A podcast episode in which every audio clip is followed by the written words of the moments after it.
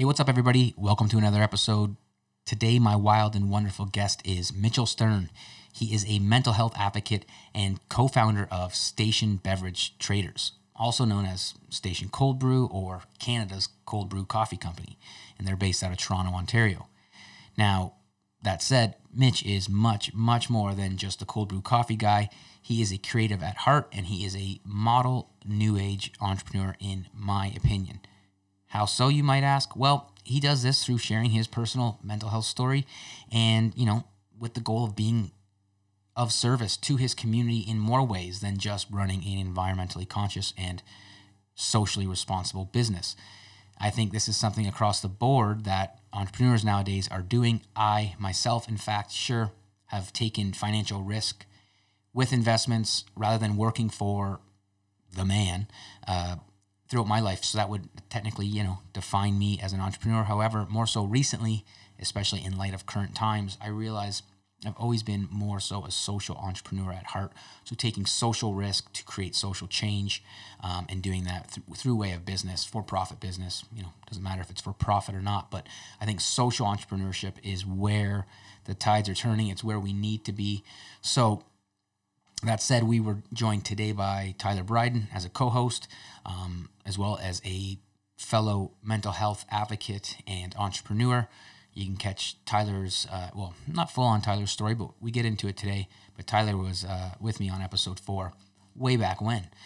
So we recorded this one remotely just days into lockdown. The discussion actually dives kind of deep into the uncertainty that lies, you know, lies ahead for small businesses, entrepreneurs. And we actually share lessons that we learned throughout, you know, starting small businesses and how we've coped with, you know, working and improving our mental health in times of stress and uncertainty. So I feel like there are some uh, beneficial tidbits here for you guys who might also be running a business and or just started, or let's say you're not even running a business, but you're, you know, you're without money right now and you're looking at ways to be resourceful. So I think there's a lot of good tidbits here in this episode today. Um, you know, the main take home is that, you know, we're still learning lessons here, especially with mental health. We never stop learning these lessons. I was really excited to have Mitch in here to talk about this stuff because that's just it. This is a important topic uh, for men to get together and talk about mental health. I have an episode coming up for women as well, talking about uh, reproductive cycles, talking about menstruation and different areas around, say, let's call it rewilding women's health. So talking about birth control and some of the dangers of that medication. Uh, so yeah, we got a little bit of everything out there for you guys. I hope everyone is doing well. Again, uh, my heart, my prayers, my thoughts um, are out there with anybody who has been affected by the current situation, by this pandemic, uh, and, and also not only from a, you know, health standpoint, whether you've become ill or, you know, and you're better, or you've, or if you know someone who's passed away uh, from this situation, from this pandemic, then my deepest condolences to you. And and I'm thinking for thinking about all you guys. I really hope everyone's being safe, staying safe. Um, it's and and and to take that a little bit further, for anybody who has been affected, um, their with their employment or with their business, if they feel if they are a small business and they are feeling like they're becoming strapped, not ha- you know not being able to pay rent, even despite loans and things like that.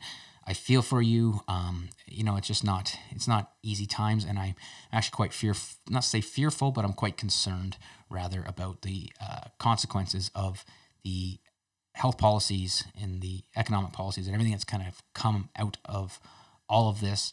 I'm not going to say too much here today. I'm going to get right into this episode. I am still working on piecing together that uh, second installment of uh the podcast here, where I do a solo episode and discuss all things coronavirus. Uh, the first one that I did was well received, so I feel like I'm due for another one. However, I've been doing what many of us out there are doing, and that's that that dance between uh, introspection and entering in the world and and, and re-consuming more information. So. So much disinformation out there, and I feel like I would be doing a disservice if I didn't use this platform here yet again to, you know, voice some things that I've been researching. Uh, there's censorship going on right now specific to things that I study, so I feel like there is importance.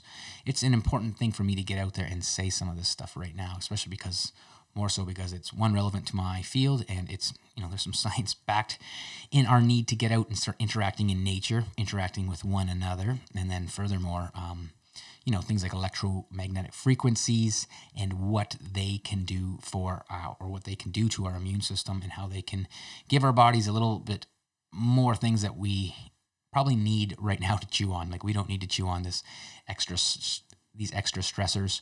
Um, and I say that because fear is heavy right now, and fear is one of the most suppressing things to our immune system. So you take that whole nature disconnection, you take isolation from, you know, individual, from, from our community, from our family, and then you throw in the fear, and it's a, a one heck of a, heck of a wicked elixir of, you know, poor health, essentially, immune suppressing poor health. So I am just about ready to hit record on that episode. It's, you know, soon, soon times it will be coming out.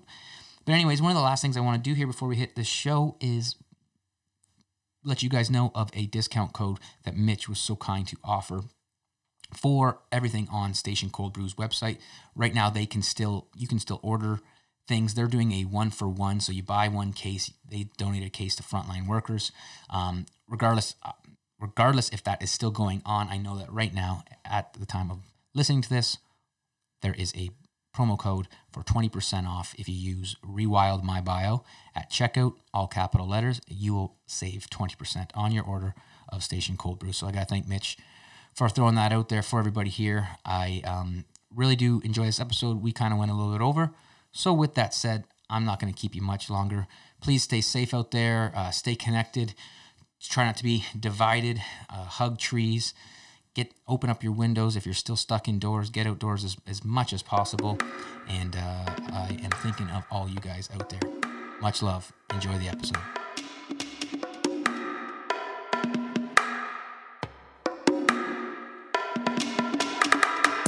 Welcome to Rewild My Bio, a self-help and alternative health podcast. I'm your host, Sean Slade. Join me as I share stories, science, and strategies to help you rewild your biology and redefine your biography.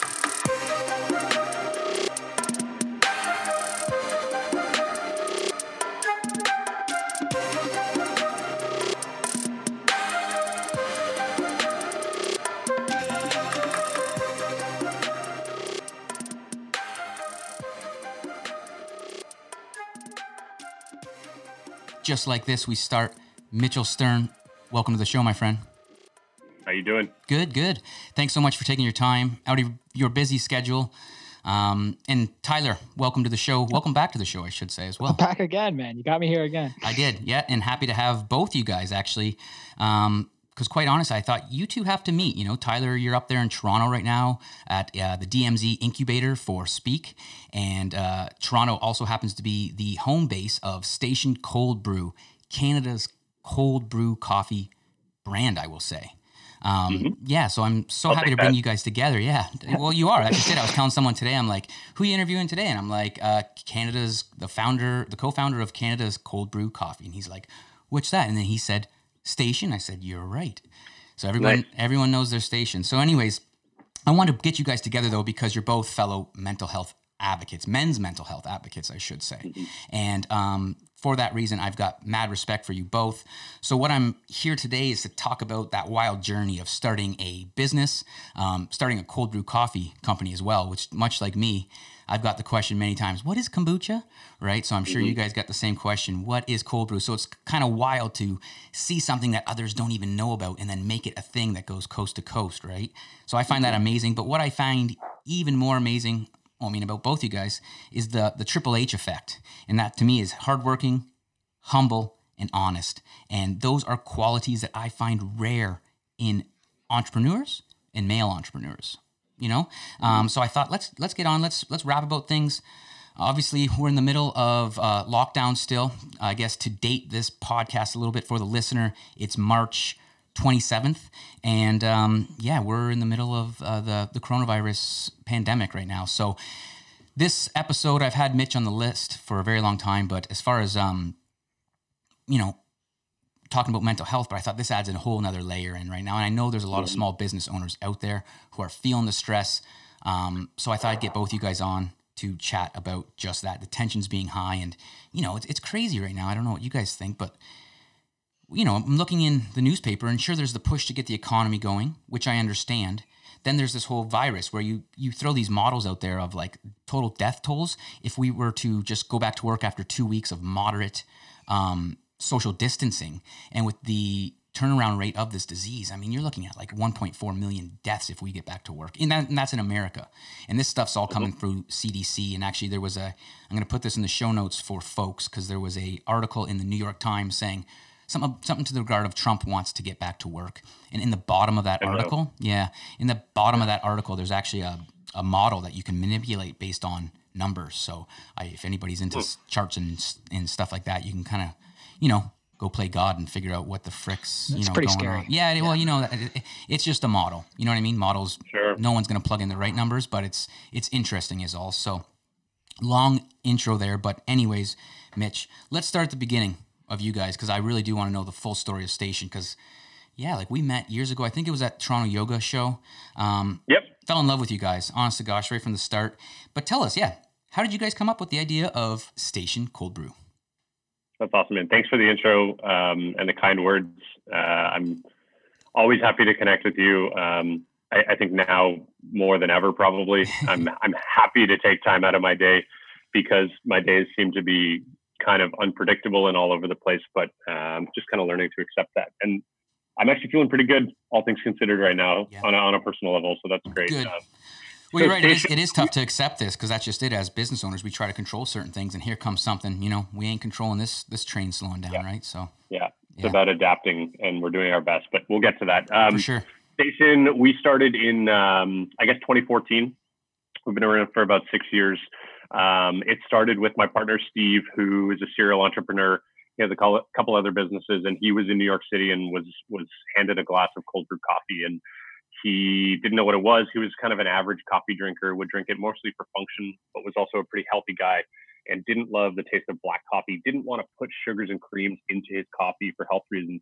And so he would kind of like go to his office. He worked out of C S I, uh, Center for Social Innovation, and he would kind of drink the office coffee and, you know, with a Uh, sort of like closed eyes, like downing it, very bitter, didn't love it, but did it strictly for functionality. But then came across this cold brew and realized that it was like one of the best coffees he had ever had. And it was smooth, and it was uh, clean. There wasn't anything added, no sugar, et cetera.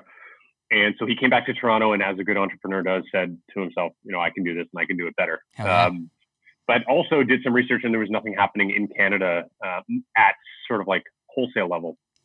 Um, there were a few small independent cafes, craft coffee shops who were making their own cold brew, but uh, he did some research and realized that there was a, a gap in the market, and was watching what was happening in the U S. Uh, so he this he tried to make his own cold brew and realized that that was not his skill set, and uh, learned a very important lesson, which he passed on to me, which has become uh, something that's always top of mind for me, and something that I share with other entrepreneurs is is, is really understanding and knowing what you're good at. Mm-hmm. And uh, acknowledging that, and not trying to do too much else. I think there's always room for growth and improvement and learning, but surrounding yourself with people who complement what you do uh, is, is a really impactful thing. It certainly has been evident uh, for our business. So Steve tried to make his own cold brew. It didn't work. Um, he put an ad on Craigslist to find somebody to make cold brew for him. And he got about know. ten people. He got ten people who applied, uh, some beer brewers, scientists, coffee people, uh, one of which was Mike.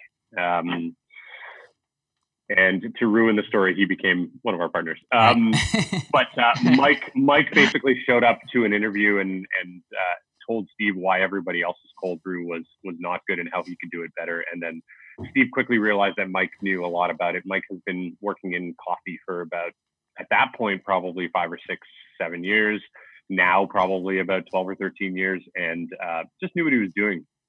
So those two started to discuss recipes, and then Steve and I knew each other through some friends, and I had just left my job uh, in sort of like the marketing agency world, and was doing a bit of consulting.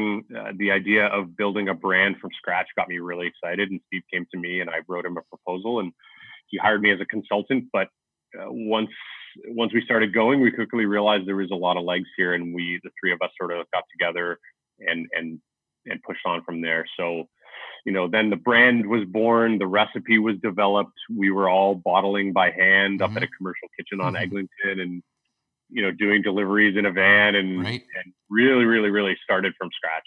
Uh, so it's been, it's been an interesting journey.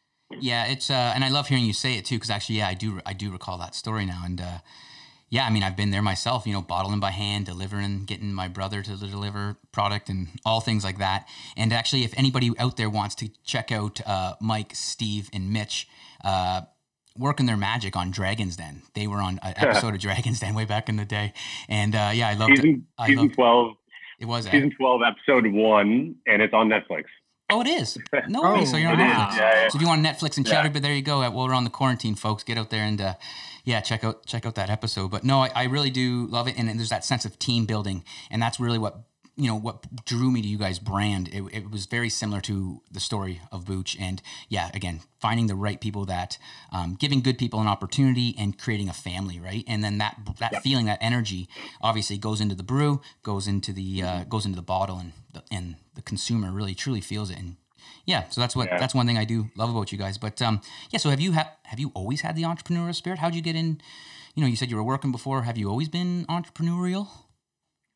Uh, absolutely not. I would oh. say like I've I've learned over the past six years a lot from Steve uh, and from Mike and and advisors. Um, but if you asked me six, seven, eight years ago, I certainly would have wouldn't have said that I would be a part of starting a business like this.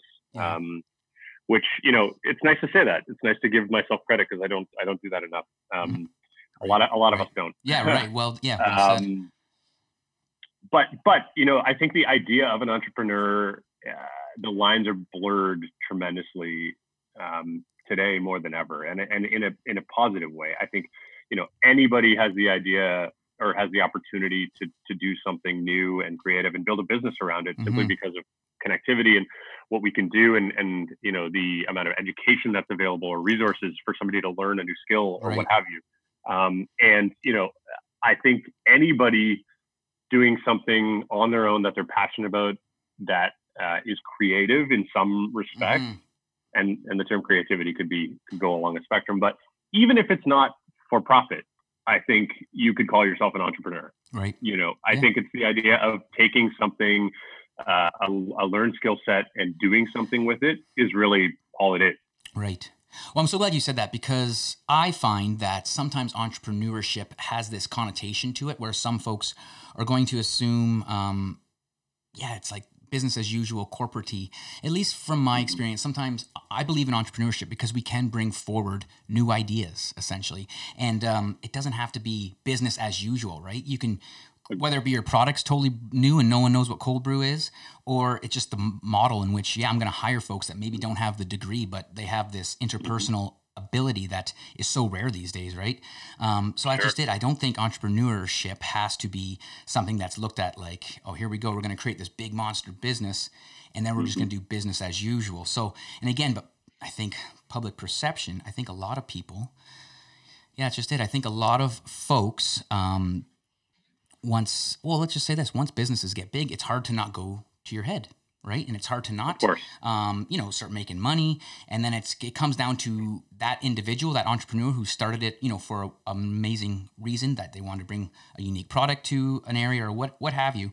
Um, yeah, I just think it's important that we always do the work as entrepreneurs to be good people, because obviously yep. we can tie our worth or identity into our business. And I have fallen victim to that, and part of the backlash of that is dealing with poor mental health. So kind of segueing in here to the topic at hand.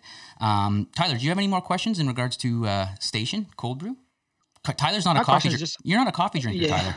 I'm. Uh, I'm. I, yeah, I've stayed away from caffeine for my life because it's always scared me. But uh, as uh, as I've been trapped in this house here, I've got a, a fantastic roommate who's making me tea every morning, and oh, uh, the caffeine's slowly working its magic oh, on no. me. So I might find my. You've got caffeine in your. You're, well. yeah. you're a true entrepreneur, there, Tyler. You've yeah. got caffeine in your in your blood. Well, you don't need well, it. I, I just.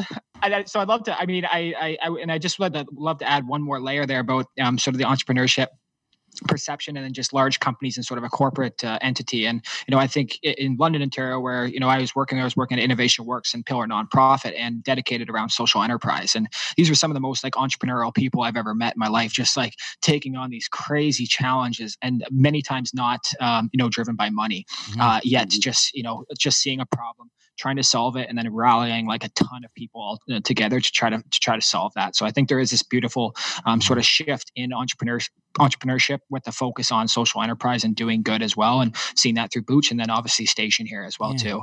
And Mitch, I, right. I'd love to be convinced to try some cold brew by the end of this. So keep keep working me down, and I'll. Uh, well, there's a couple things. We actually just just launched um, iced teas, uh, yeah, which are right. so they are they are a little bit caffeinated. So if you're averse to caffeine, then they're not for you. But if you're averse to coffee and are willing to to try some caffeine, or okay, then our sparkling iced teas might be good. But um, I, I don't want this to be a plug by any means. Shameless, um, man. We we can talk about that after. But to go back to what you're saying, I think something that really ties this all together for me is just this idea of perception, both in business and uh, with individuals. So one thing that I've noticed, and and it comes back to this idea of, you know, the the success getting to your head. Mm. Um, I, I have friends who, uh, when I when I see them, or I haven't seen them for a while, they always, the first thing that they say is, congratulations, I've seen your product everywhere. You guys must be killing it, et cetera, et cetera. And it's really hard to personally accept that. Right. Um, uh, partially because, you know, I'm generally, for better or for worse, a pretty humble guy. Mm-hmm. Um, sometimes that's a good thing, and sometimes it can be detrimental. Um, and I also don't want to be known for just that. I would love for, for those interactions to go a little bit differently, and say, like, you know, maybe asking some questions about, like, you know, let's put your business aside for a second. How are you doing? How are you feeling? Right. A little bit more, you know, a conversation in line with this. Right. Um, but I think perception about businesses can be the same as individuals, in that uh, somebody could look at our business from the outside and say, it's, it's amazing, you're doing well, you're everywhere. They don't understand what goes on in the back end. Somebody, one of the best pieces of advice I've ever been given is, if you don't think that every business is somehow on the back end held together with duct tape and Band-Aids, you're you're kidding yourself, because there's always something, right? Yeah, right. And that's sure. the thing that people don't see. But what's important for me is is that is the same with, with humans, with individuals, right? I have a lot of people who will say something similar to me about, like, you know, you own a business, you're you're in shape, you're, you know what I mean? Like all yeah. of these things. You must have it all together, right? Yeah. And and that is not the case. And I'm right. the first to admit that. And I'm okay with that. Right. Honestly. Right. So I think that that perception issue or challenge is is visible both in my business and in my in my personal life, and, and with me as an individual. And well, that's just it. It adds to the it adds to the challenging mental health that we are faced today, especially in this day of, like, social yeah. media, and that it's like, oh yeah, Mitch is killing it. He's got, you know, he's got this. He posts his pictures of him killing a workout. Then he posts picture of, you know, them on, on Dragons Den or what have you. And it's like, oh, I must just be killing it. But, like, those mm-hmm. are highlight reels, right? No one's really getting that deep. I mean, until obviously someone like you who's honest and humble enough to say, hey, here's what I'm also working on. You guys might not know this, right? And it just, for me, it adds integrity. It adds trust. And I can totally relate with that on, on so many levels. Um, and at the same time, it's like, yeah, here's me, where all that did go to my head when I was, you know, killing it, making a huge company. Um, and then when that's removed from myself, all right, um, basically, I found myself, like, missing those interactions, right? I would used to go mm-hmm. into places, and I'd see, you know, I see the product on the shelves, and I still have inter- interactions, you know, thanks for choosing Booch, and, you know, but it's still, it's, there's something there for a very long time. My sense of identity, it's like, who who the fuck am I, right? When it was gone. Right.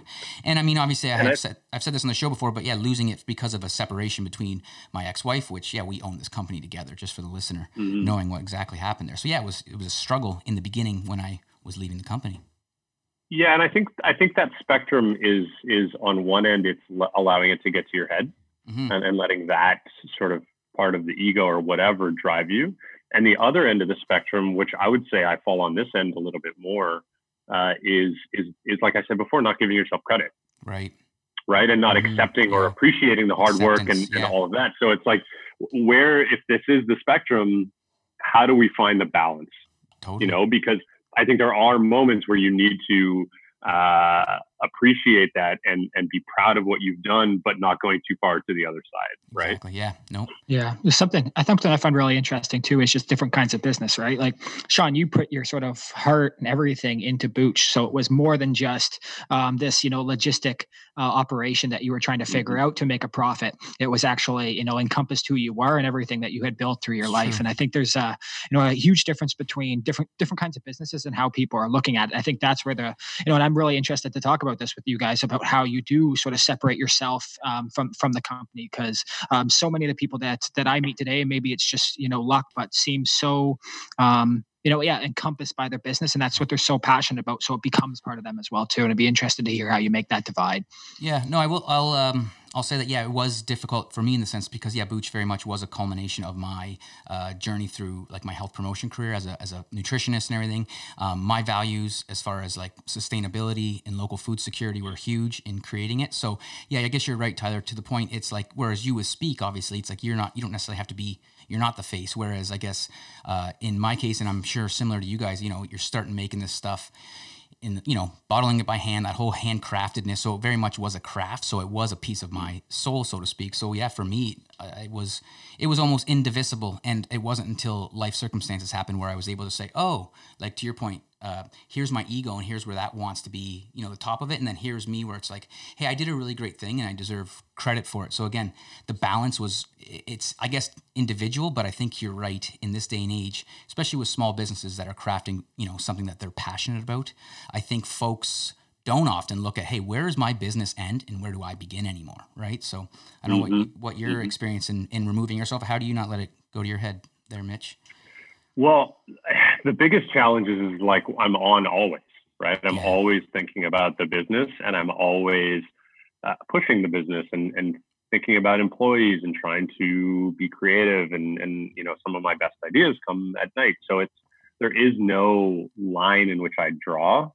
Often I do my best and I'm getting better. Um, and it's even harder now when I'm working from home and it's literally like, wake up in the same place where you're spending your personal time and then your uh, no separation. Like it's it's even it's even harder now because there's no physical separation. Um, it's it's something that I oftentimes am challenged with or struggle with. Yeah, for sure. Without a it, doubt.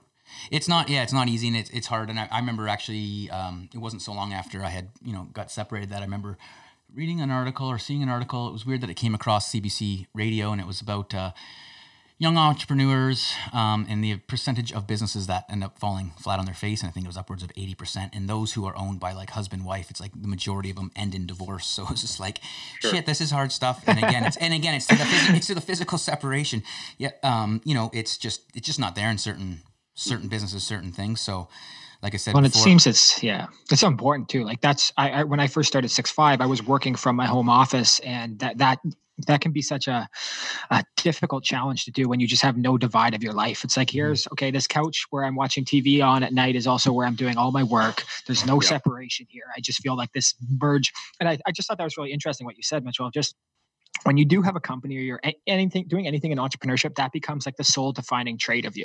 I just find that such a fascinating thing. And, and just like anyone, like uh, entrepreneurs are complex, unique individuals who have families, who have people they care about, who have other things going on in their life. And so I, I constantly think that, um, you know, although the, the glamour of, or I guess at one time perceived glamour of entrepreneurship, it shouldn't be the, the only characteristic that sits for, for entrepreneurs today. Mm-hmm. Yeah. Well said. Well, you know, we're talking about stressful things. What are some stressful things, guys? Let's, if, you know, folks out there maybe want to start their business. I know, um, I know a lot of listeners have that entrepreneurial spirit, um, and looking towards doing something new, social entrepreneur. I'm so glad you brought that up about social entrepreneurship, Tyler, because that's just it. There, you know, it comes down to the intent. And I think a lot of folks are, and at least a lot of millennials, a lot of younger individuals starting business have that social entrepreneurship aspect. But guys, what's, Mitch, what's the most stressful thing about a startup, in your opinion? I think I, I think I might know what you're going to say. I have an idea. Tyler, you might say the same thing. But wait, what's uh, what do you think? What is the most stressful thing about a startup? Um, hmm. I think we've we've talked about we've talked about a few things. Uh, yeah. Separation of pers- of personal um, and professional life is is definitely one. Right. Um, you know, not financially speaking, like I, I hate to go there, but it's a reality. Like that's, that's a very difficult thing because, right. and now is a perfect example is, is if you need to adjust uh, the financials of the business or, or work on cash flow or fix what's coming in and going out, um, you know, the owners or the founders are are an easy place to start. Right. Right. Yeah. Um, you know, I feel very fortunate and grateful that I have a supportive family um, who have allowed me to to to keep pursuing this right. because I believe in it so much. Right. Um, and that's just it. I think there's always but, those people uh, that stand behind entrepreneurs. I know my family was always there for me, and, and it does. It takes supportive friends, family, or something, because it's, yeah, you're going out on a limb on your own. So yeah, yeah. I like that you said that. Yeah. And I think um, here's, here's one of the biggest stresses for me is uh, not, uh, I hate to, to create a bit of a hierarchy, but if, if you're, you know, at the top, there's nobody above you. Right. So I think it's really important for advisory or mentorship externally to, to keep you um, on track, mm-hmm. motivated, um, and, and to make sure that you're sort of like, for me, I'll, uh, I'm sure you're familiar with the love languages. One of, one of my main love languages is uh, words of affirmation. Okay, right. Yeah. And, and, oftentimes I don't receive that because I'm mostly sort of like helping manage our team, mm-hmm. right? And it doesn't oftentimes go that way. So I think for me, one of the biggest challenges is not having uh, direction all the time, okay. right? Because right. Yeah. because I am, you know, a, I'll, I'll just say a creative at heart. Mm-hmm. I like to sort of think big and, and abstractly. Right. And oftentimes I need to be brought back down to, okay, no, like think about this. What Without are the steps doubt. we need to do? So yeah, I think that's definitely pretty high on the list of, of yeah. stresses. No, I'm I'm glad you brought up mentorship, because without those mentors, yeah, you get to a point where it's just like, I'm, I don't know all this. I'm, there's no way I'm expected right. to. And yeah, to, you know, take big ideas and actually, you know, I always used to say, let's close our eyes and connect the dots, because we might have these big ideas, mm-hmm. but you actually have to like logistically plan it out. And that's not always easy to do if you haven't done something before. Right. See, now that's where I, I was going to uh, leading, leading that question at the beginning there. I was thinking, yeah, it's, and you touched on it. It's the financial piece, but it's the growth. It's growing a business. All of a sudden demands in, like, I think uh, with me in the matter of like three years, uh, you know, from twenty fourteen starting Booch, it was like three uh, growth spurts. So it's like each one you're managing, moving into a bigger facility, or now it's like you're mass producing kombucha. This has never really been done before. So reinventing the wheels. And, and I mean, same with you guys with like cold brew, like to the level that you're doing mm-hmm. it. It's like, no one's made that much cold brew like before. Right. So creativity right. is necessary, but then how are we going to get shit done? You know, mm-hmm. Um, mm-hmm. without a doubt. So, well, yeah, we've kind of chatted on this a little bit already, but tying that, you know, tying our worth or identity into business. Um, let's actually just chat about your mental health journey, Mitch.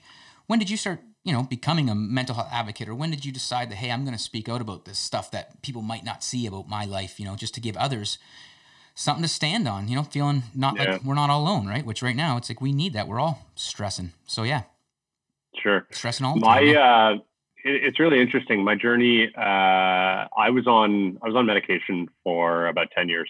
Okay. So let's just say from like nineteen to twenty-eight, or roughly in, in and around those those years. Uh, so antidepress antidepressants, uh, S S R Is, uh, a bunch of different ones. Uh, interesting journey. Mm-hmm. I, I'm. I've gotten to a point um, where I've just accepted that that was an important part of my path, and trying not to regret taking them for that long, et cetera. Mm-hmm. Um, and then uh, coincidentally enough, um, at the same time we started Station is about when I really started thinking and, and having the desire to, to, to deal with whatever I was dealing with, mm-hmm. depression, anxiety on, on a more natural level, and, and finding the tools that I, that I, I know I have that aren't in the form of medication. Mm-hmm. Um, and, and if they were in the form of medication, perhaps natural medication. Um, I just, I, I became so reliant on this drug, and I hated it. Mm-hmm. Um, there were side effects for sure. I felt like I was, you know, I wasn't experiencing any highs or lows. Right. It was, it was numbing everything. And I think there's, there's validity in that. And I think some people uh, require that. And I, perhaps I did during that time. For sure. But I, it, something I've thought about a lot is I entered into this uh, journey of entrepreneurship at the same time in which I entered into uh, this journey of dealing with my stuff mm-hmm. on my own, or naturally, not on my own, because I, I rely on friends and family a lot, of course, and community, uh, which is one of the tools that I've recognized is so important. But if you think about, like, entrepreneurship is this crazy sort of like up and down, um, you can call it a wave, you can call it a pendulum, whatever you want to call mm-hmm. it, right? Uh, I entered into this phase of my life where my emotions were very similar, mm. right? Dealing with really high highs and and really low lows, right? right? So on a personal level, I was I was starting to feel uh, again, I was starting to feel these this like, you know, moments of joy and love and, and gratitude and all these amazing things. But I was also allowing myself to feel the um, the sadness and the darkness. Um, and and on the on the business side, I was I was in the same boat. I was experiencing these high highs and these large orders we're getting and mm-hmm. these new customers we're signing on.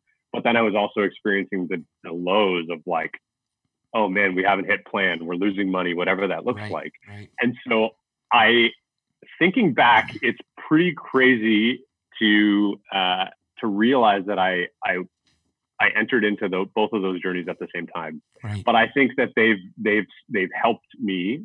Both sides of that have helped me deal with the other side right. in in just trusting that when you're at the top, uh, giving yourself credit and and appreciating that moment and knowing that it doesn't last or it's not forever or that it's not the end all be all. And when you're in the lows, trusting that it'll come back up, exactly. right? It's it's cyclical. And I think that's really helped me uh, on both sides of the coin. Um, and, but and... go ahead.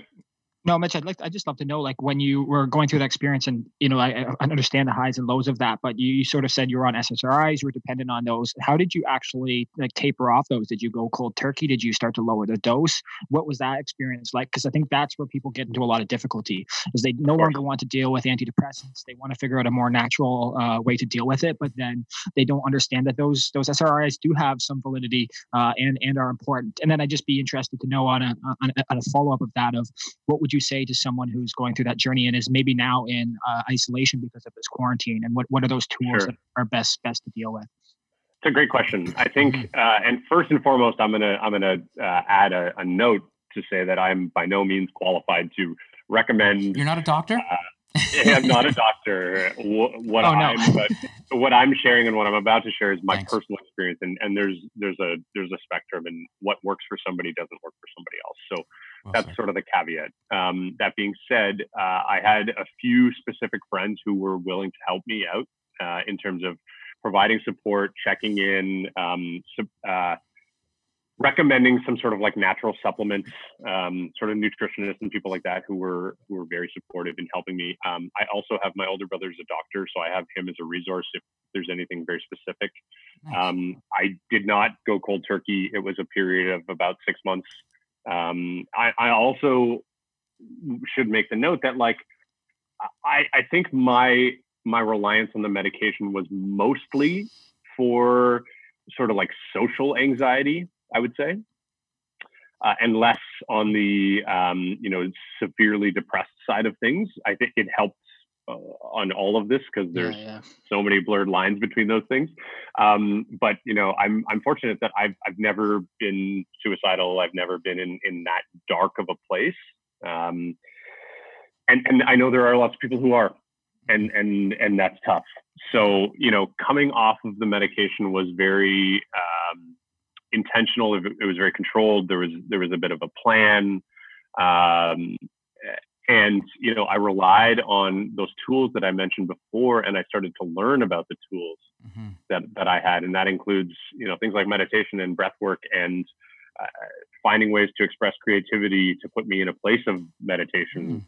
Mm-hmm. Um, and then relying on friends and family and just having open and honest conversations. And I think that led me to a place where I can speak openly about these types of things without any shame or, uh, you know, fears of judgment or anything like that. I think, you know, if, if one person can listen to this and, and feel better about talking about it, that's all that matters. It's awesome.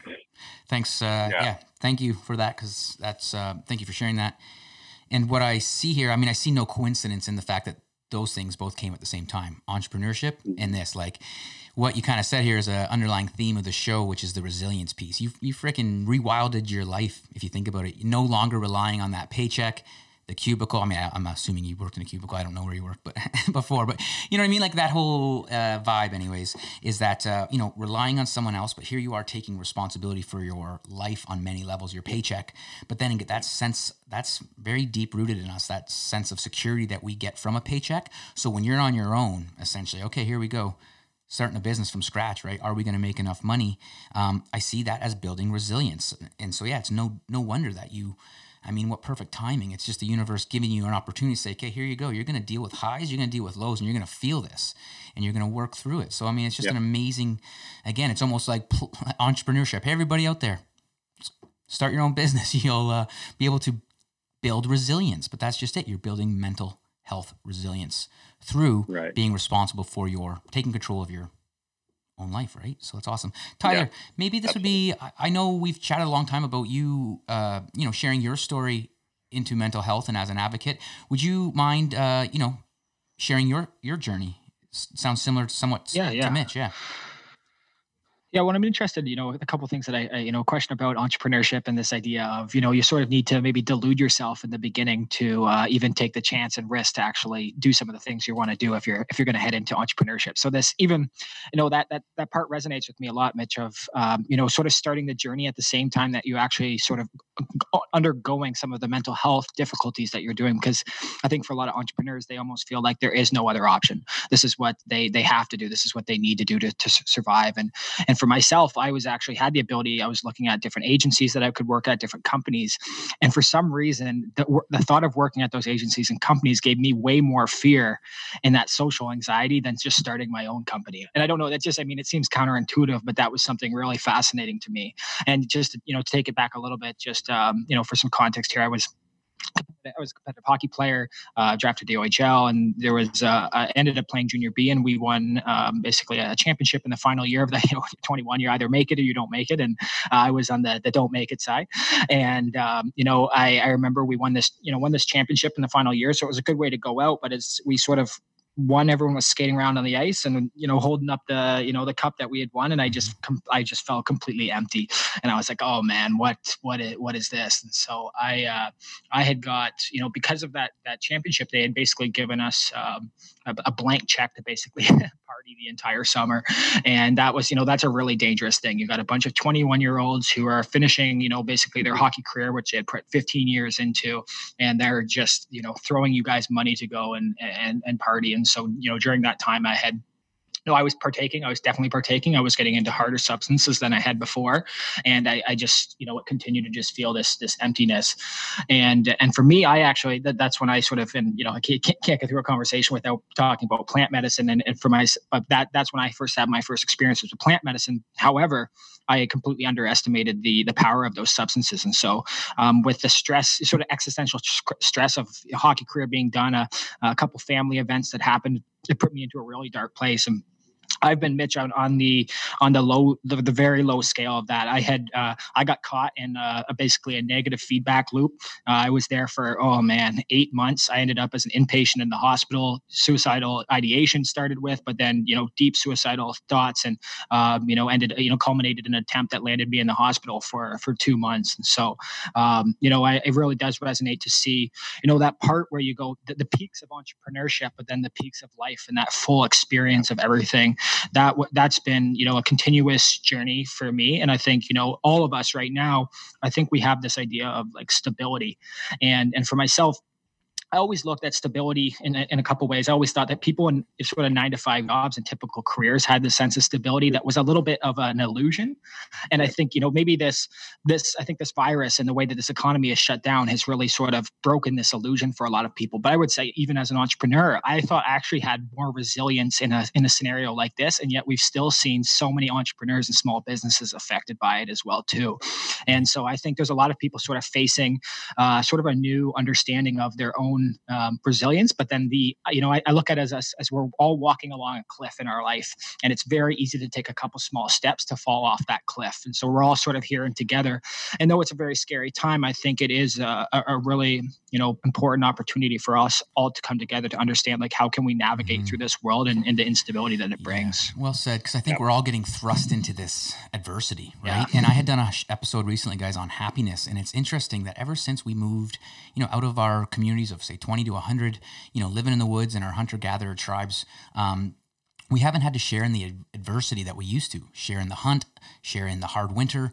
And here we are right now sharing in these hard times. And I mean, it builds the reserves for happiness, you know, and good mental yeah. health, because that's just it. Once you taste the sour, you know how good the sweet tastes, right? And um, and here we are, and it's tough. No one wants to go through this. I didn't want to go through it. I'm sure neither of you guys wanted to go through it. But now collectively, you know, we're all being thrust into it. So I don't know what you guys think, but I see, I mean, I see huge positive things coming out of this in our understanding of what's important. Also, this slowing down. I mean, Mitch, Tyler, I know you guys are both right still in the thick of all the busyness, so we got to enjoy a little bit of this slowing down, right? So, um, yeah, I think, uh, I don't know if you guys yeah. have anything to say in that regard. I, I just, you know, one thing I found very interesting is, you know, a lot of people were building products or building businesses based off the old paradigm of the world.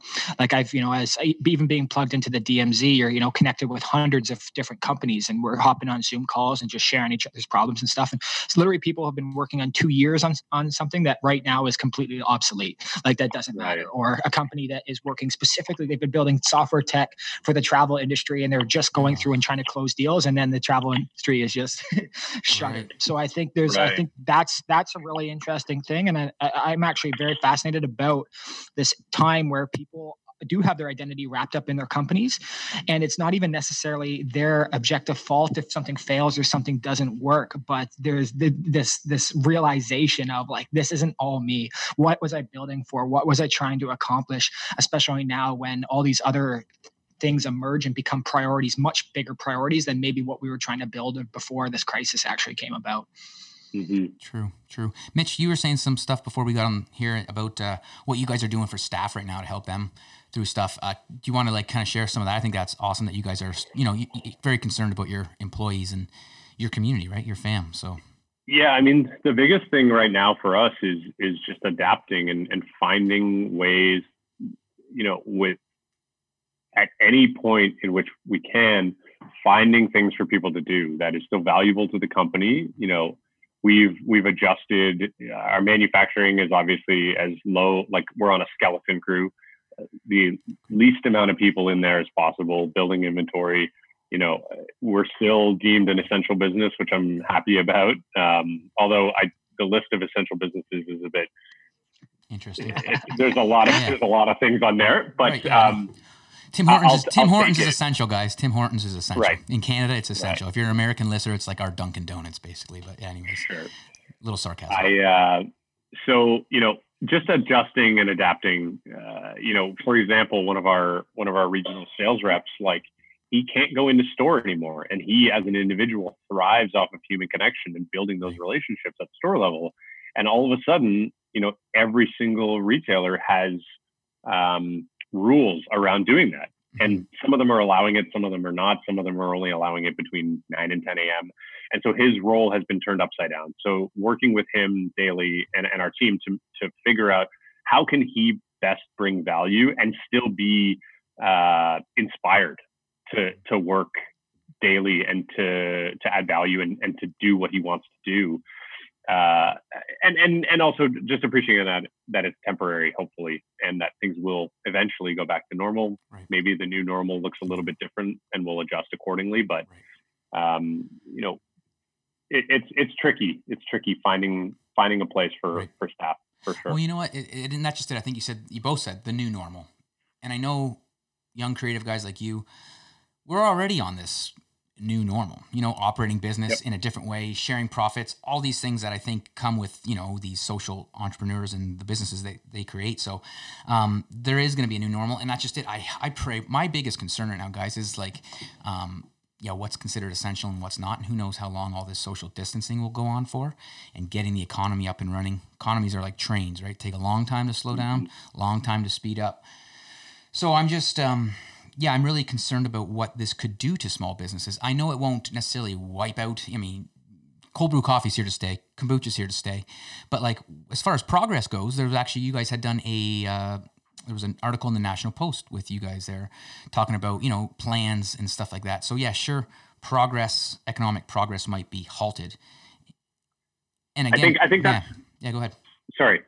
I, th- I think that's exactly it for us. Uh, is in, in the post we talked about moving from um, you know a year of of hyper growth, of which we've been planning and, and working on that plan for the last you know even like twelve, twelve fourteen months, because um, you have to work that far ahead. All of a sudden that's gone out the window, and we're mostly in like survival mode. So mm-hmm. the idea of bringing on new accounts and new listings, launching new products, all of a sudden you have to question all of that and. And ask yourself, does this make the most financial sense for us right now? Right. Right. Yeah. And and it just completely uh, changes the mentality and the approach to doing business, which is very challenging. Right. Well, I mean, that's just it. It's it's part of that shift. Again, it's moving business from egocentric to ecocentric. Okay, yeah. This is the environment yeah. that we're in, we find ourselves in. We either adapt and be respon- or you know, responsive rather than reactive, or like you mm-hmm. said, survival mode, you die. And um No, that's just it. It's it's being able to have that adversity and see that, yeah, this is a survival mode, and it just it just is what it is, right? So, um, yeah, and I will link that article in the show notes because I found it a good read. And yeah, I mean, if so, that's just it. If you guys had to think, like, well, here's let's let's get into this, um, because I do want to kind of bring back to you know mental health and business, and I think, or at least men's health. Let's chat about that a little bit, um, because I think men often start businesses to fill voids, to feel more manly. And this is just, you know, I'm not blanket statement. I know that sometimes I had to wrestle with this. Even with my P H D, I have to wrestle. Why am I doing this? Am I doing this to seem smart, or am I doing this because this benefits me and how I'm here to serve the earth, right? So I think at least being cognizant of that is good. And maybe there's business owners out there who have never, ever looked at this. They tie themselves into the value of their business. And right now they're like, holy shit, my business is losing money every day. I'm nothing, right? And like you said, right. Tyler, some folks are sitting at home, and the cumulative burden of stress of entrepreneurship or just having kids or whatever it is, is building up. So um, I feel like this new normal involves ecocentric individuals, especially men, who can acknowledge where that toxic masculinity was in their life, you know, where it was nothing but profits. And now it's like, oh shit, my lowest paid staff, let's just say, or the, again, to that hierarchy, is can't even afford their rent, right? So we need right. these individuals to step up and help right now. We need conversations like this, which I'm so happy we're doing, to let people know, yeah, there's a new, there's a new normal. So um, where was I going with that? Essentially, yeah. How, what do you, what do you guys think in regards to, you know, why men start business? Is there anything that you guys can do where it's like, yeah, here's where I can check my ego, tools, tips, tricks, anything at all that comes to mind? I'll, I'll just, um, you know, I, I think a, a very fascinating part for my, myself, and I, I, you know, I've traced this journey, has been that, you know, I had sort of had this sort of public mental breakdown. And, you know, after that, not only was I trying to prove to myself that I was capable of doing this, but I was trying to prove to the to the world that I was capable of, of doing something worthwhile. Mm-hmm. And I think that's such a dangerous thing to actually put yourself under. And, you know, even until, I think even sometimes until this year, I, you get reminders, right? You get wake-up calls every time. And I think, Sean, that question that you said, I was just like, why am I doing this, becomes such an important thing. And I try to ask myself that every day. Sometimes it's annoyingly persistent. Of like, why am I doing this? And especially in a time like this, with with with the crisis that this that's going on. And you know, I had one person say to me, like, Tyler, if you're trying to prove this to the self and, and to the world, like you're you're putting too much pressure on yourself. And that's, you know, that's something that I I, I do try to, to to to consider and take into consideration everything with everything that I'm doing. I, I think you're right. I think you've uh, you know I've identified something here. I think, you know, especially for some people who, you know, if you're educated the right way, you have a level of intelligence, you have a level of ambition and motivation, you have the potential to do many things.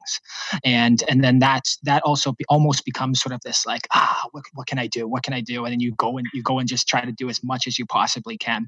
And uh, I don't know, I've, uh, I'm continually trying to check on it. I'd love to hear what you guys think about this, because I, I, I actually do struggle with this, and uh, I'm continually trying to break down why, why am I doing what I'm doing? Mm-hmm.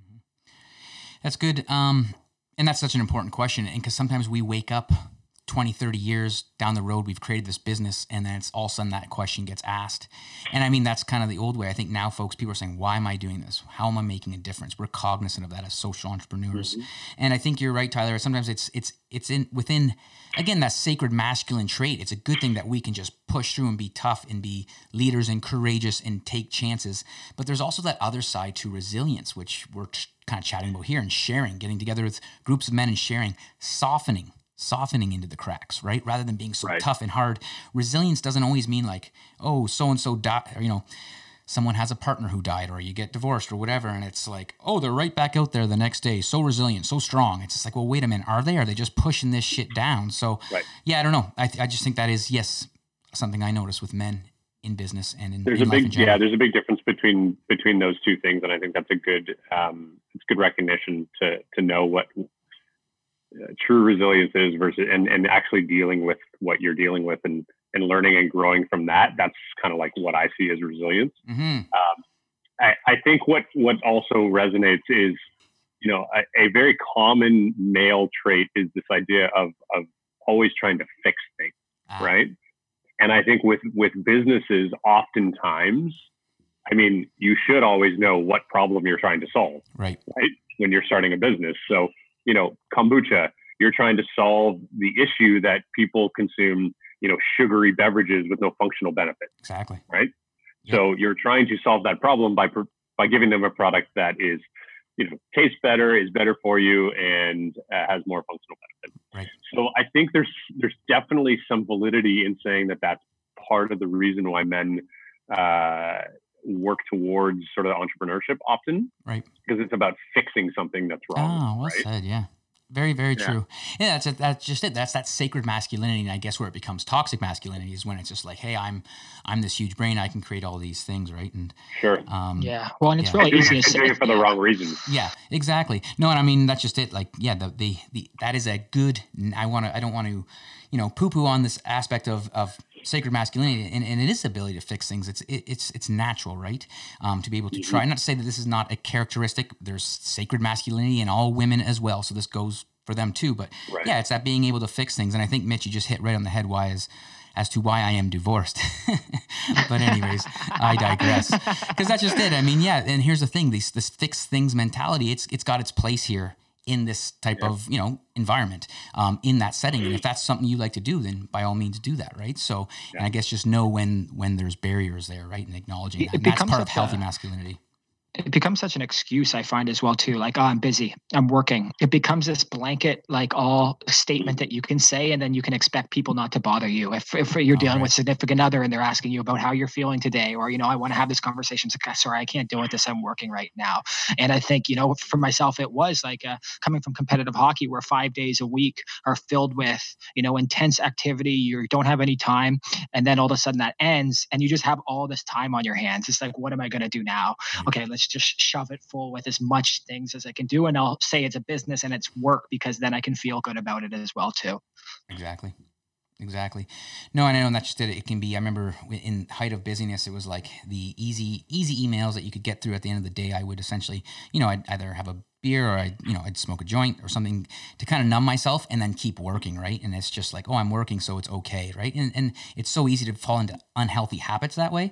Um, so again, I don't know if we want to continue going on there, but this kind of brings me to a question that I have here um, for both of you. But Mitch, how do you, you know, we talked about balance. How are you staying balanced between working on business and self? I know it's hard right now working from home, um, but yeah, mm-hmm. how do you balance the doing and being Mitch of Mitch? You know, the things yeah, yeah. you do for Station, the things you just be when you are just being. So I think uh, quarantine aside, let's just yeah. go back to normal, normal life, life for right. now, for the purposes of this conversation. But I think um, you know, exercise is really important to me, um, and and I'm even challenged with that at my sort of like community gym, because we do we as in Station do a lot of, like, we support them a lot, and I'm known there as, like, somebody literally three weeks ago said, oh, you're the cold brew guy. Of course. And I made a joke. I made a joke like, oh, I actually like to think that I'm more than that. You're and much I didn't more. Know this person. You're much more, I, Mitch. I, they, I believe in you. I, I didn't know this person. And I was saying it as a joke because it doesn't actually bother me. But they didn't know me and they thought I was serious. and it created this, a, a great dialogue. But yes, um, so exercise is something that I, I I use as a place to just completely separate myself from from business. Right. Um, wow. It's just, it's certainly something that uh, allows me to get into flow. Right. Uh, well, it's yeah, it's an, it, that, well said. It's totally like an ego check. I mean, I've seen I've seen what you throw down on workouts. And if everybody wants to, we'll, we'll hook people up with your Instagram. But yeah, crushing workouts, and then uh, that's just it. Total ego check. Like you know, there's no there's no I in this. It's just like you're just pushing through, right? Yeah. And yeah, check it at the door, right on. And then and then for me, something that I've really uh, spent a lot of time thinking about is is why do I care so much about what we're doing in business, right? Mm-hmm. Or with Station. And what I've what I've concluded, which may may or may not change in the future, but it is it is absolutely an expression of my creativity, right? The brand, the visual identity of it, um, more often than not, is is an expression of my creativity, and you know the messaging and and, and all that sort of stuff, and the positioning of the brand, and that that gives me a lot of uh, fulfillment, right? Right. And then the uh, the other parts of that that I've concluded is, you know, I'm not I'm not extremely passionate about coffee. I'm just not. Like I don't. I, I uh, we care about where we're sourcing the coffee from and the people who are involved in that chain, of course. But Mike is the person on our team who is passionate about coffee, and that's right. why he makes it.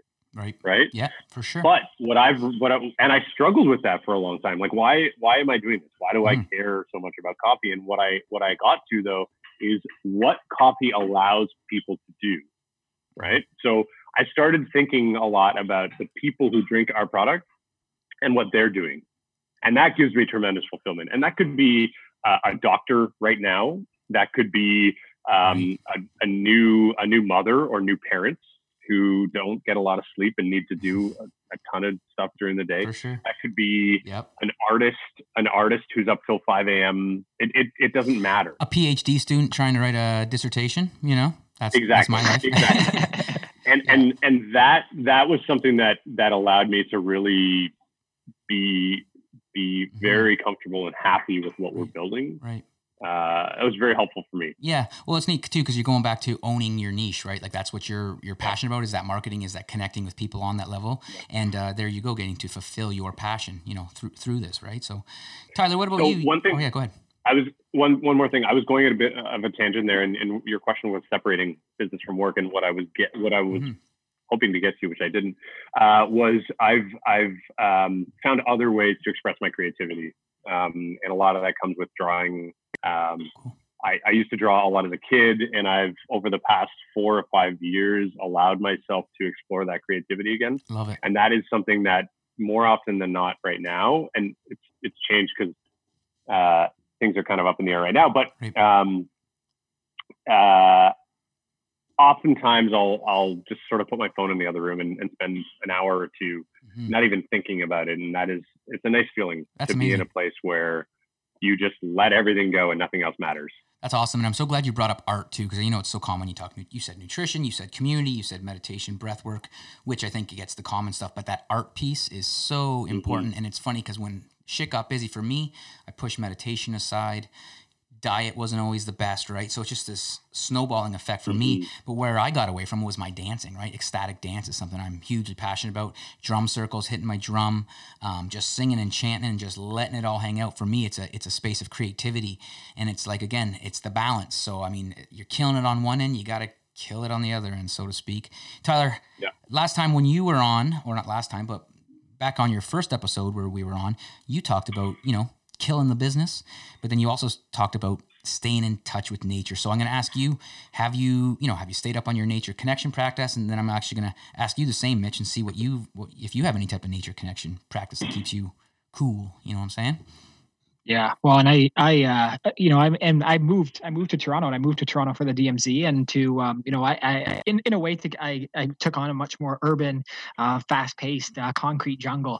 And, uh, so for me, I found some, you know, some beautiful parks and areas of greenery nearby that have actually been, you know, hugely important. And I just went on a walk yesterday and, and spent uh, a lot of time in a park. And so I think you're right. Like the, the, the culmination or the combination of nature and then what you're doing is just so absolutely important in terms of like integration of of, you know, separating, I guess, separating work and, and, and then personal life. That's actually one of the more difficult things I face. And I've really tried, you know, I always ask like, what, what is a marker of happiness for me? And it's when I come home or I finish a day and I feel like I feel integrated. I don't feel like fragmented from what I'm doing. So, you know, for, for example, some people might separate a lot of things. Like, you know, we talk, Sean and I, and Mitch, I don't know how much you know about that, but we, Sean and I talk a lot about like psychedelic therapy. And, and, and I, you know, I started this four city, London, Ontario psychedelic community. And that part is, in a way, it's separate from work, but in my ultimate vision, I actually can bring it all together.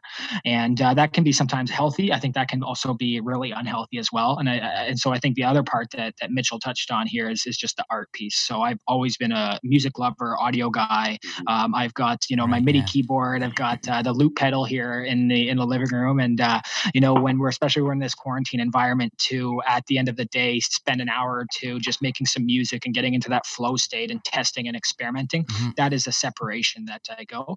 However, in the dream, uh, in the dream environment, I somehow mix the music and art all together with the business. So, uh, you know, for you, Mitchell, oh, you cut out there, Tyler. Creative stuff, and then bring it, um, you know, bring it into um, the actual art and design that you're doing for your branding. Mm-hmm. Yeah, yeah, no, that's. Uh, yeah. I'm so glad you guys both touched on the creativity piece. Do you have anything there, Mitch? Just as it relates to nature, it's funny, like as you're asking the yeah. question, I'm, uh, I found myself trying to figure out the right answer. Right. Yeah. And then I, I just had a moment with myself where I was like, wait a second. My oh, answer no. is, my answer is that I can admit that I, I don't spend enough time in nature, and that's a, like, that's just my reality right mm-hmm, now. Mm-hmm. Um, but I, I did, I immediately went to like trying to justify and like doing all that sort of stuff. But right. Right. My answer is that I've acknowledged that I would like to spend more time outside and in nature. Uh, you know, things get different with the seasonality, of course, mm-hmm. in, in Toronto or in where we both live. Right. Um, so totally. As I look outside and I see it's a little bit bright, that gives me a lot of hope. Right. Um, you know, I do like to exercise outside when possible, but uh, I, I would absolutely like to spend more time. Right. In, in well, nature. Here's one thing actually interesting, Mitch, and you might even be able to, I know you guys are down again, talking about the new paradigm and doing business. Here's something I think you guys might be down for, because I know how much you take care of your, your sales reps and, and everybody, right? And what I always had done is I would do tree time with my sales team, and that it was like literally moving meetings outside, sitting at a base of a tree, but giving them an yeah. hour in their week, if it's forty hours, giving them, you know, essentially having an hour where it's like outside, work on tree time, you can meditate, you can fall asleep, you can do whatever, but in that quiet time, you know, we, we create, yep. again, that reserve for creativity, right? So, um, yeah, just like, hey, if, if work can throw down an hour and, you know, whether it's your staff or yourself, I'm just uh, just throwing that out there because, yeah, that connection. Yeah. And again, with trees in the city environment, just one tree alone, I mean, that's its roots are tapped in the earth, uh, doing some of your breath work, meditation, all that stuff is, is just amplified, mm-hmm. right? So, yeah. Yep. Right on. Well, um, we're coming up on the hour here, guys. And what I thought maybe we would do before we get off the call, a few more questions, but... Uh, if anything comes to mind right now, tips for others out there uh, that wanting to start a business, or those who have started a business and are kind of in this, um, you know, these strange, uncertain times, as we're calling it. Um, but yeah, just words of encouragement, uh, things that they can do. Uh, yeah, anything at all. I've got one of my own. Yeah, yeah. A couple things come to mind for me. Yeah. The first of which is the the concept of sort of the ebb and flow that I talked about before. Um, I, I was taught. I think it was Steve that that introduced the idea of this sort of like pendulum that swings around. Okay. Again, there's a bunch of different ways you can look at it visually, but I'm a visual person. Yep. So think about a pendulum that kind of swings around like this, right? Yep. Clockwise. Right? Yep. The the goal, it's always coming back around, right? Right. The goal is to let it sit at the top for as long as possible. Yep.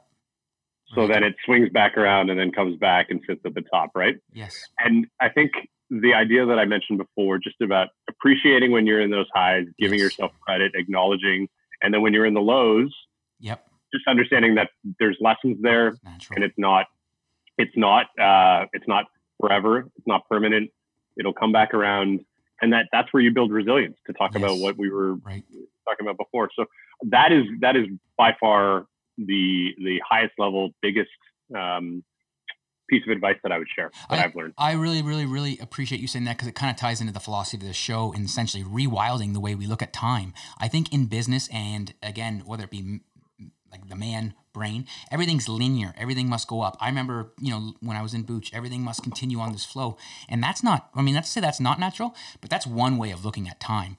Cyclical, right. Like you were saying with the circle, is much more of a, you know, if to decolonize or, or use an indigenous uh, framework or way of looking at things, that's, or Eastern philosophy, however you want to call it, the circular nature of things is much more true to, again, our seasons and, and how life actually works. So when we can get comfortable in the winter time, and then we've got summer, right? And same thing, it's the dark go, economy's having a, you know, a rough go, we're in the ebbs. But then again, like you said, being being just comfortable, accepting, sitting in both. And I think I really enjoy you say that because, again, to the philosophy of the show, working with, say, the elements of air, fire, water, earth, ether, all of those have a vibration or a frequency, and each one of them is circular or wave motion in some regard. Mm-hmm. Um, and that's just it. Once we start to harness the energy of what our environment is giving us, then we can kick ass, essentially. Yep. Well said. Yep. Um, Okay, well, that's that's awesome. Uh, Tyler, I don't know if you have anything there, but I'm going to kind of throw out my tip right now. Um, and this is kind of really practical, I think, is that right now uh, certain businesses are getting, you know, support. Um, large businesses, small business. We've seen buyouts with obviously big business because those keep the economy going. I'm not saying that's right or wrong, but that's what happens often. And that's because they hire or they employ, rather, more people. So it keeps the economy going. So they'll get things like P P E, you know, personal protective equipment and stuff to get people back to work. But what I really urge small businesses to do out there um, is to get together, right? We're, we're stronger together and really press local governments, provincial governments, state governments, you know, federal governments, really press them for seeing funds allocated to small and medium business right now, because that's just it. This type of we small businesses have a harder time riding out these types of storms, right? And right. I think the biggest the thing I am fearful about as a health conscious consumer is that all these amazing companies out there making kombucha, cold brew, a good bowl, a good wrap, a good smoothie, they're going to have a harder time staying afloat right now. And their progress, is, you know, essentially is getting halted, and it's harder for them to pick up speed again. So I'm really hoping that folks band together, and I hope we see a lot more about this in the media. Obviously, podcasts I believe in as a form of honest, I mean, not to say non-biased, but in this day and age, you know, you got to trust where you're getting your information from. But if we get together and, you know, press media, press uh, politicians to show us some funds, hopefully we can keep small businesses thriving and alive right now. So, yeah, you know, yeah, just right. a, just a yeah. thought. But um, all right, well, we're we're coming close here, and I'm going to hit you with the question, Mitch, that I hit everybody with, um, and it goes like this: what is your wildest dream for the earth? I mean, you're a social entrepreneur, you're a men's health uh, advocate, uh, you're much more than just the cold brew guy. What is your wildest dream for the earth, or at least here right today? So I think there's a couple things that come to mind. Um, I think this idea of like uh, unity. So I personally, I don't go uh, to like an environmental um, viewpoint immediately. Mm-hmm. Um But it comes, what what I think about immediately is like unity of of, of humans, mm-hmm. right? And I think now more than ever, we are like so disconnected, but connected, right? We're isolated, right. But I've been on more video chats with right. people I love who I am very close with more than I ever have. And I'm seeing them more, which is interesting. Totally. Um, I'm connecting differently with family members. It's, and then if you take that and you uh, sort of talk about the idea that everybody is working towards the same thing right now, mm-hmm. and that is ensuring people's health and safety are, are at the top of the list. Mm-hmm. That's amazing. Right. And I, I think that yeah. that's uh, certainly a silver lining that we can see right now. One thing I am concerned about is uh, because there's so much focus on uh, the economy and, uh, you know, financially what's happening to a lot of people and businesses, I'm I'm concerned that the environment will, will take a, a back seat. Sure, sure. I think, you know, w- when you think about everybody's getting something delivered to their house, right. nobody's thinking about the environmental impact on that. Right. And I get that. Yeah. I really do. Like, I'm not saying I'm doing anything differently because I'm having packages delivered to my house too. Right. But I, I am a bit concerned about the current state and how that will impact the environment. Yeah. Well, without a doubt. I mean, just, just yesterday, I probably still on my Instagram story. I, yeah, I going to the grocery store, I see four rubber gloves laying right there on the in the parking yeah. lot. And it's like, yeah. I think this is what like fucking started this disease is pollution, like, and just too much of it. You know, I mean, sure, some theories, but like, so yeah, I, luckily, I mean, I had a glove on myself, so I put the glove on and I go and pick it up, throw it in the garbage, right? But it's just like, yeah, we, uh, I, I hear you on the environmental piece, yeah. and sure, there's been benefit of, you know, uh, you know, gases and nitric oxide and things cleaning up. We've seen probably the the maps of what China looked like a year ago at this day. And those are all good things. So again, as we reconvene, I just see so much opportunity for businesses to say, hey, what's what do people really want and how can I realign my business yeah. with that to also like kind of stave off some of these uncertainties, right? Without a doubt. Absolutely. Yeah, well said. Thanks for saying that. Um, and you know what you said about unity is was just beautiful. And I thought as you're saying it, I literally got, I get the well up and a little tear in the eye. And I just want to say that because men, real men do cry, and uh, those tears, those tears of joy. I think it's important to say that. Yes, that's uh, beautifully said, Tyler. Do you got any closing remarks here for folks in regards to these, uh, your dream or the, you know, what's going on right now with? Uh, yeah, with I, I, I think there was, I think there was some some interesting things that, that Mitchell's brought up here, and you know, one of them, I, you know, one of we've all had to slow down here uh, a little bit, and um, I think sometimes, uh, especially if you're trying to start business or trying to hustle and do stuff, it's about understanding that a lot of the time sensitive stuff is self-imposed pressure that we actually put on ourselves. And yes, there's, you know, we we need to we need to make we need to make payroll, we need to pay people, we need to take care of people, but it's also a really powerful time for for self-reflection, and then right. just on a a larger um, sort of perspective of, that I'm seeing right now, you know, I'm much more in the, you know, the software, the tech, you know, technological space. And, you know, my, what I wish I had done from the start and what I would recommend anyone who's especially trying to, you know, right now is a time where people are being laid off and they're trying to figure out what to do with their time and what is the next chapter in their life. And so if you are thinking about moving into business, you're trying to start entrepreneurship, I would just say start small. You know, um, I, I'm with Mitchell where I'm a creative. I, I think of the most grandiose vision possible. And I'm like, how can we, how can we do that? But in a time like this, where we're all sort of struggling here together, mm-hmm. start small and just get some wins and grow organically. And if, you know, if you can bootstrap and figure things out and produce value in one of the most difficult times that we're experiencing right now, then you're going to be able to build that resilience and be successful once things really kick back and, and start again. And I'm I'm with you guys on on the unity here. I worry a bit about right now where I know some, you know, many businesses are going, you know, closing, closing down, laying people off. And then we're seeing other companies, Amazon and these, just absolutely thrive because of the convenience and the infrastructure they've actually got built up. And so there's a lot of great talk about supporting local businesses, supporting small businesses. And I think that's a really beautiful thing that's emerged here. Uh, and so I, I, I'm with you guys on that. I would just like to see that continue. And, and let's make sure that, you know, the people who are taking risks, the people who are trying to innovate and be creative and do amazing things for the world, they don't get so risk averse from an event like this, and that we can keep having people um, moving forward and doing that stuff. Right. Without, without do, I love that. Yeah. Well, guys, that's uh, honestly an awesome conversation. It's one of those episodes where I had, you know, have a bunch of notes and we just kept it flowing. So I really appreciate you, Tyler, for being on this call and, and adding your everything in, and, and Mitch for sharing your story and that, um, and, you know, how you had those tools, I think, to overcome, you know, uh, challenging mental health times. I think it's inspirational to so many, and there are, you know, so many things that we can do. And um, yeah, I just got much, much love for you guys and your story. So thank you so much. Um, Mitch, one thing I want to note, one thing I want to note to yeah. what you just said, um, you said overcome. That, that, that makes it seem like I've actually got uh, to an ending, an ending point. Thank you. In which I haven't. Mm. So it's, it's like tools to keep me on the path.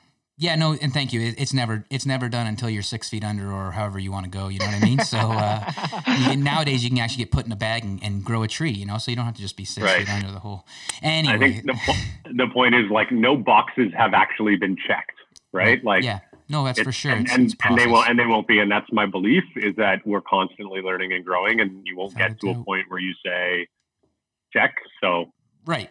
No, without a doubt, right? So thank you for saying that. It's a great way to end. Uh, tell folks, Mitch, how they can find more of the amazing, cool things that you're doing, as well as Station. Um, yeah, let folks know. Yeah, you can find uh, Station at station cold brew dot com. Um, we actually just launched our e-commerce. We'll share a promo code um, after. Right. Uh, but what's even what's even better is yesterday we, we launched uh, a one-for-one. So for every case sold, we're going to be donating a case to frontline workers, and that could be amazing. That could be hospital workers, that could be retail workers, that could be truck drivers who are delivering product to grocery stores. There's a whole bunch of uh, categories we've we've outlined. Um, so, okay. you know, we're doing our best to give back. Um, while keeping our business afloat. Um, but station cold brew dot com, you can find our episode of Dragons Den on Netflix. Um, you can find us on Instagram. We're pretty active. Um, and then sign up for a newsletter, all that fun stuff. Right on. So. Okay, cool. I'll make sure to have all that in the show notes. And then, yeah, as in regards, thank you guys for the uh, promo code. That will be Rewild My Bio. And uh, yeah, we're going to work on getting that up and out there so you guys can stay caffeinated with some tasty cold brew during these uncertain times. Amazing. But thanks so much, guys, for being here. And thank you to everyone out there listening. Um, we really appreciate you taking time out of your day to listen to this story. If you found it useful, if you know a friend who might need help uh, with their mental health, if you found this helpful for you, please pass it on, share it with them, and as always, stay wild.